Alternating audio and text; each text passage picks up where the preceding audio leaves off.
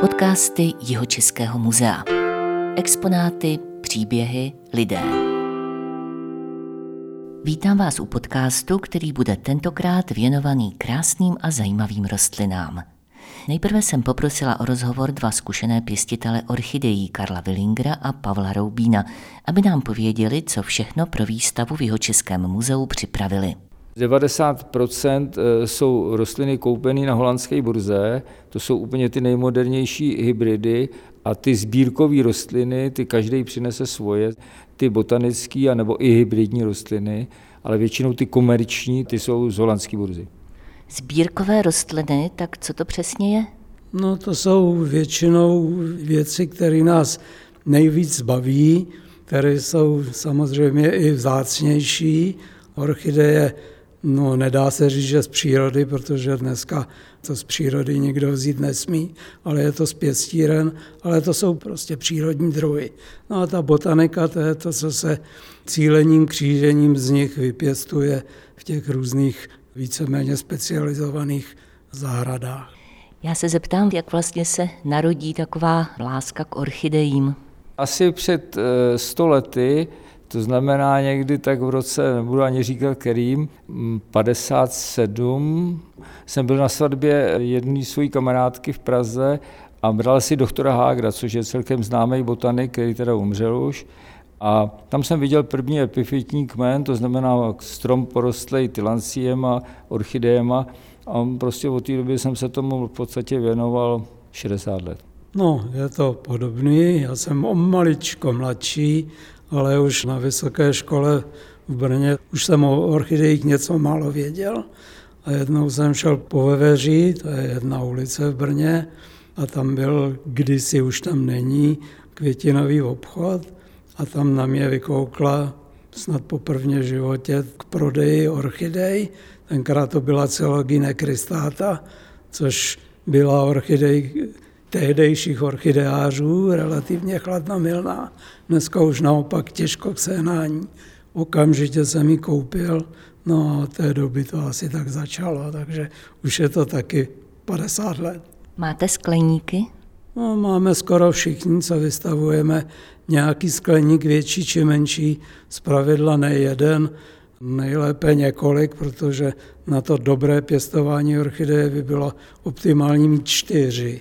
Kolik máte vy? Já čtyři. Karel má optimum, já mám, já mám dva. U vás ve skleníku rostou ty orchideje v tom svém prostředí, nebo je to jako u mě doma za oknem? No, skleníky jsou spíš jako v pralese, protože to klima je úplně jiný. Že? Můžete ho zaprvé trochu regulovat, je tam podstatně víc vlhkosti, což orchideje vyžadují, že jo? vlhkosti vzduchu hlavně teda. Že? A přitom na druhé straně, aby kořeny nebyly přemokřené, protože jinak jsou tam potom množství patogenů. Takže i skleník je něco úplně jiného než pěstování orchidejí za oknem. Ne, že by to nešlo. Měl jsem kolegu, který měl výstavní pafioperila za oknem a občas jdou dobře. A nejlíp jdou za oknem falenopsisy, což dneska kupuje skoro každý. A jejich pěstování je mnohem jednodušší než třeba muškátů, protože dnešní teplé byty muškátům nevyhovují, falenopsisům ano. Mně se dokonce zdá, že čím méně si svých orchidejí všímám, tím lépe. Něco na tom je. Je skutečně lepší mít orchidejí třeba relativně hodně, protože neběháte kolem jedné kytky a nezničíte jí vlastní velkou péči. To je pravda. A byl to pro vás koníček nebo i obživa? Pro mě to je teda zásadně koníček eh, od začátku, že můj biznis je něco jiného úplně, ale samozřejmě, protože ty skleníky jsou nějak vytápěný, ty jsou pořád na 20 stupňů přes zimu, takže v současné době je to úplná krize, takže to trošku musí vydělávat samozřejmě, aby to na sebe vydělalo. No tak já mám poněkud jinou profesi, já jsem voják, nebo byl jsem voják, už musím říct teďka, takže to byl vyloženě koníček a měl jsem to štěstí, že jsem mohl spolupracovat s univerzitama v Brně, takže tam mám spousty známých a bylo to prostě výborný i pro to pěstování orchidejí. To je taková něžná záliba pro vojáka, ne? No, tak potřebujete nějaké odreagování od té vojny. A objevují se orchideje i u nás v Jižních Čechách? Jistě. Byly doby, kdy jsme jako děti orchideje viděli na jaře velice často. Už jenom si vzpomenu, že u nás za chalupou bylo fialovo od kukaček, že jo, jak se říkalo, že jo. A jiné druhy orchiců a, a orfisů byly zcela běžně, pak se začalo hnojit a, a drenážovat a podobně a není skoro nic. No. Co se všechno musí zařídit, aby se mohly vystavit orchideje tak, jak se teď vystaví tady v muzeu?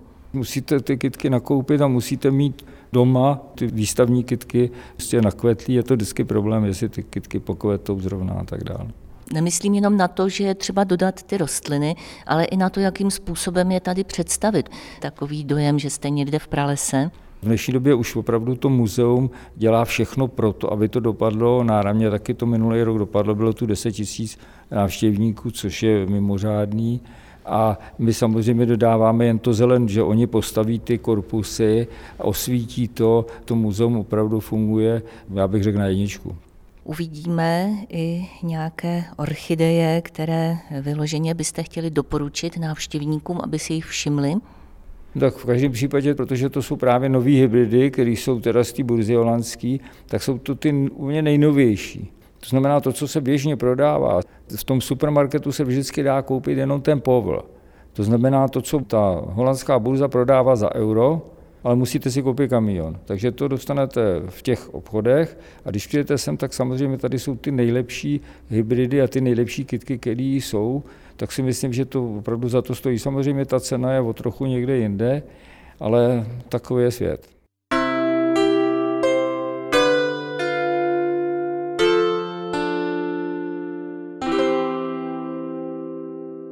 Druhý rozhovor tohoto podcastu se bude týkat masožravých rostlin. Ty budí ve většině z nás zájem spojený s respektem. Existují ovšem lidé, pro které se stanou vášní na celý život. Markéty Aubrechtové jsem se zeptala, jak vlastně člověk k takovému zvláštnímu koníčku přijde. Tak to takhle třeba onemocní a dostane první masožravku a propadne tomu. Kdo vám jí dal? Můj dědeček, můj dědeček. To by mohlo být něco kolem 12 let. Jak se taková 12-letá slečna začne zabývat eh, těmi masožravkami odborně? Tak mně se ty rostliny nesmírně líbily, takže jsem si o tom začala číst, začala jsem si zjišťovat, kde takovéhle rostliny pěstují. Dostala jsem se na Botanický ústav Akademie věd právě v Třeboni a tam se dostala o spousty masožravých rostlin za pomoc s přesazováním a takhle jsem vášní propadla. Nás tady úplně tichounce poslouchá i vaše dcera, taky už se zajímá o masožravky. Já moc mě to baví a umím už i přezazovat kytičky. A máš i svoje kytičky masožravé? Jo, doma. Co tatínek, toho to taky baví? tatínek ne, tatínek tady dcery, on je z Peru, je vědec, ale o masožravky se nezajímá. ale přítel ano, přítel se o ně zajímá. Já se ještě tedy chci dozvědět něco o tom, jak vlastně masožravé rostliny fungují, protože mnozí lajci mají tu představu z Adely, která ještě nevečeřela, že vypláznou jazyk a začnou slinit a schramstnou psa. Tak eh, jak vlastně skutečné masožravé rostliny dokážou přilákat kořist? Tak masožravky mají spousty důmyslných eh, způsobů, jakým lapají kořist. Každá z různého rodu má trošičku jiný způsob lapení. Vždycky jsou to přeměněné listy a jednou jsou přeměněny třeba na lepkavý chlupy, trichomy, kterým se říká třeba tentakule, nebo jindy to jsou takové pastičky, do kterých ta moucha zase padá dovnitř. Jiná zase zaklapává, že je to vyloženě viditelný pohyb to je v podstatě nejrychlejší viditelný pohyb u rostlin vůbec, tak to dělá mucholapka podivná, zaklapne tu mouchu a každá má takovýhle různý způsoby, jak ten hmyz chytí, přiláká je vůní, vylučují speciální feromony, kterými vlastně nalákávají hmyz dovnitř do těch pastí, aby je mohli ulovit právě tím rychlým pohybem nebo už třeba pomalým pohybem, ale ulovit je. A aby to byla masožravka, tak ty rostliny musí být schopné ještě využít ty živiny pro svůj růst. Tak to je vlastně další otázka, jakým způsobem tráví v uvozovkách.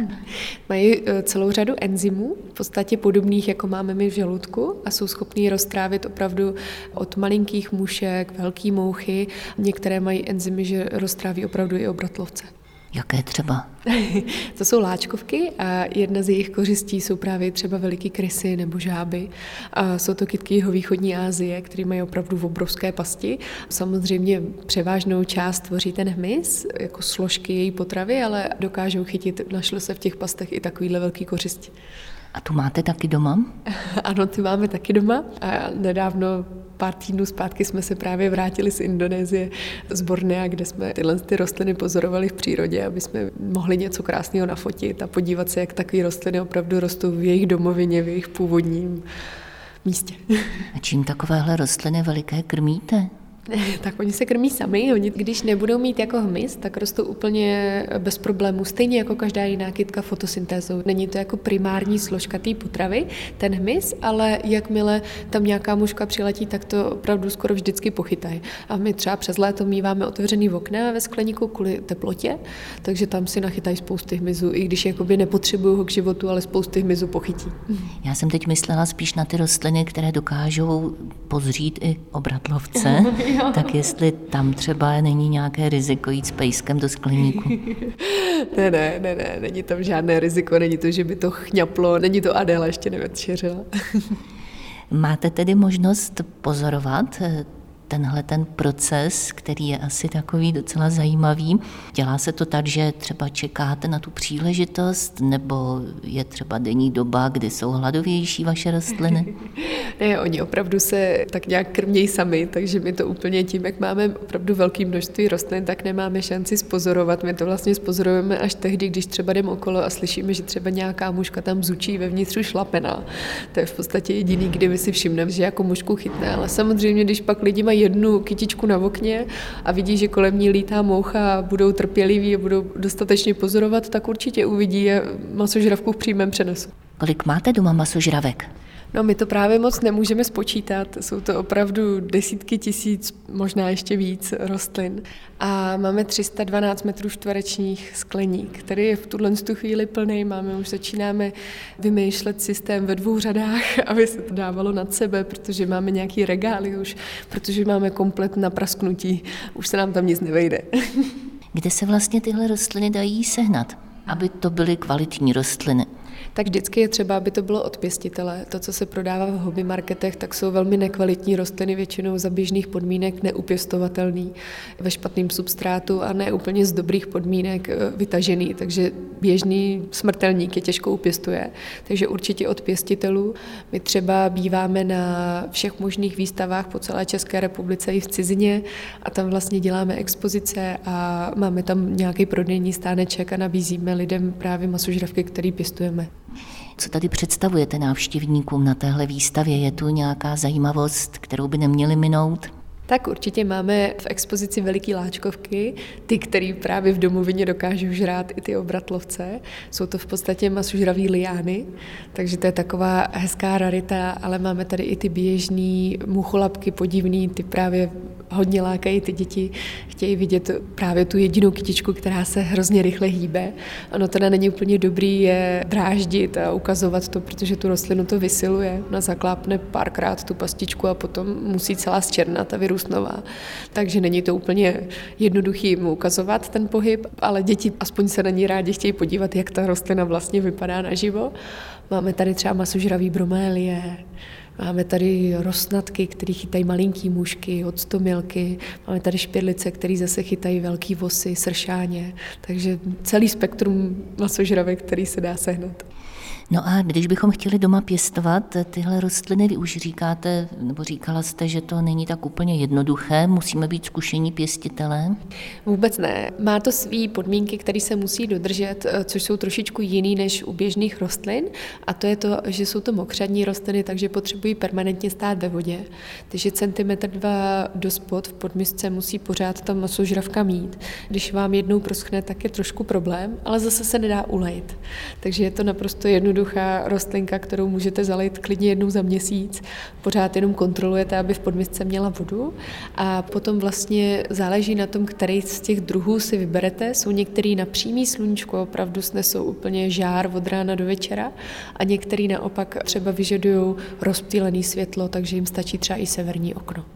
Tak já se ještě zeptám vaší pomocnice, jak se vlastně jmenuješ? Sofinka. Sofinko, ty tady pomáháš teď mamince s instalací. Jak se ti líbí ta výstava? Už jsi prohlédla to, co tu je? Jo, a hodně se mi to líbí, jak jsme to tady dělali s maminkou a ještě s jinýma vystavovatelma, jak jsme to tady připravovali. A máš tu taky nějakou svoji kytičku? Jo, mám ji v expozici a to je Kryptantus.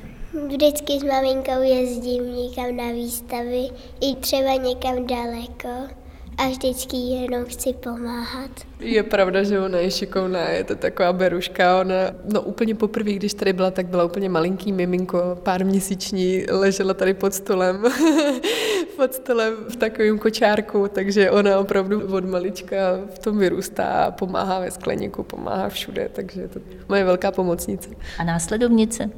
Doufám. Podcast jeho Českého muzea o orchidejích a masožravých rostlinách připravila Hana Soukupová. Děkuji vám za pozornost.